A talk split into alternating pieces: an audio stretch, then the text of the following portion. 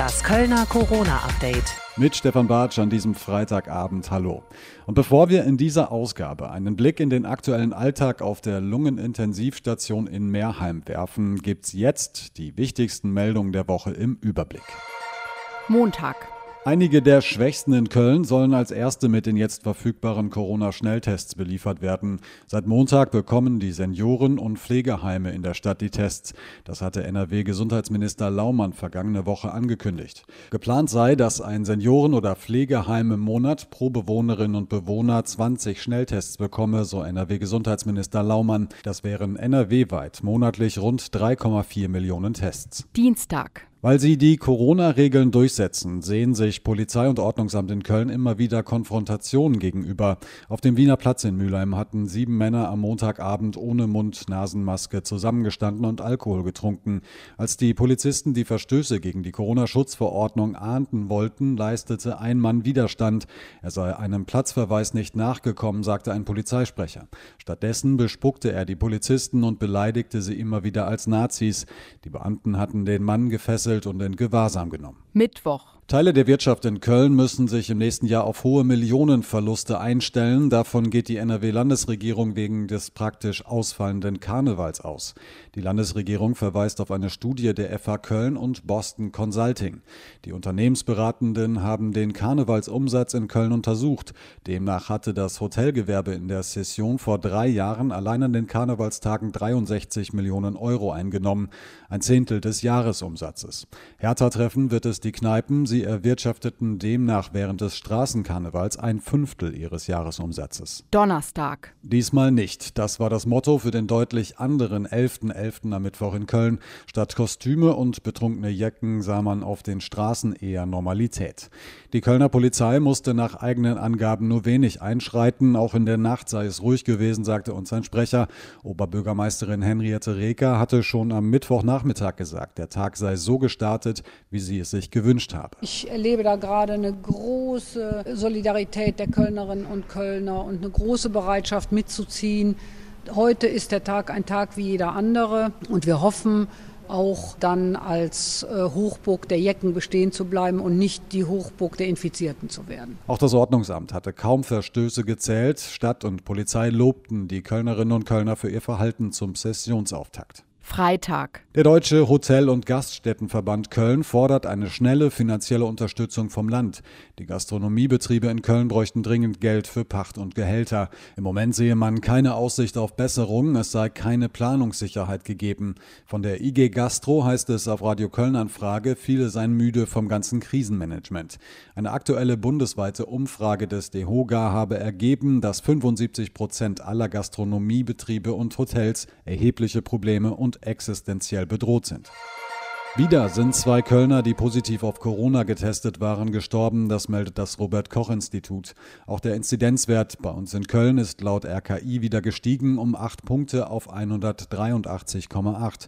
Die Zahl gibt an, wie viele Menschen sich innerhalb der letzten sieben Tage pro 100.000 Einwohnerinnen und Einwohner mit Covid-19 infiziert haben. Aus dem Krisenstab am Mittag der Stadt Köln gab es heute keine neuen Beschlüsse. Die Situation in den Kliniken bleibt aber angespannt. Etwa 8,3 Prozent Prozent freie Intensivbetten gibt es aktuell in Köln. Und soweit die wichtigsten Meldungen der Woche im Überblick. Alle weiteren gibt es auch online auf radioköln.de.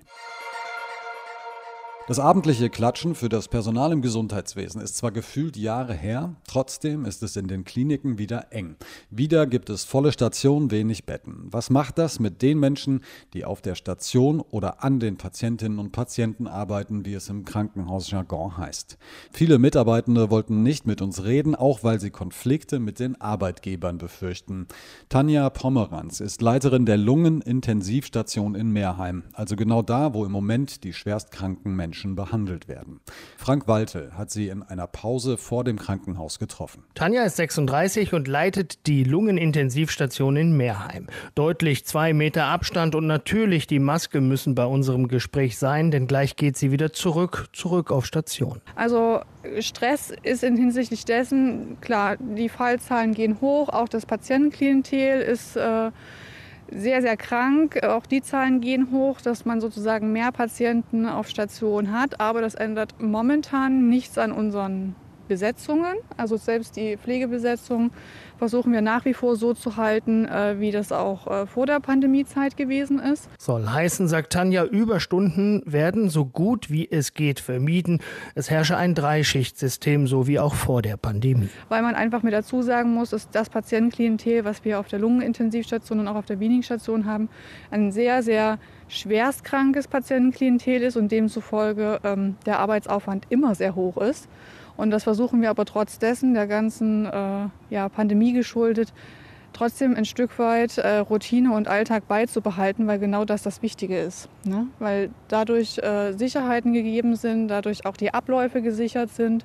Und das bedarf einfach einer ganz guten Kommunikation und einer guten Transparenz. Und ich für mein Empfinden würde das auf jeden Fall so unterschreiben, dass wir das auch haben in unserem Bereich. Ne? Wie das jetzt andere Intensivstationen empfinden oder andere Leitungen, da kann ich jetzt kein Wort zu sagen. Aber ich persönlich äh, habe das Gefühl, dass es in unserer Abteilung gut kommuniziert wird.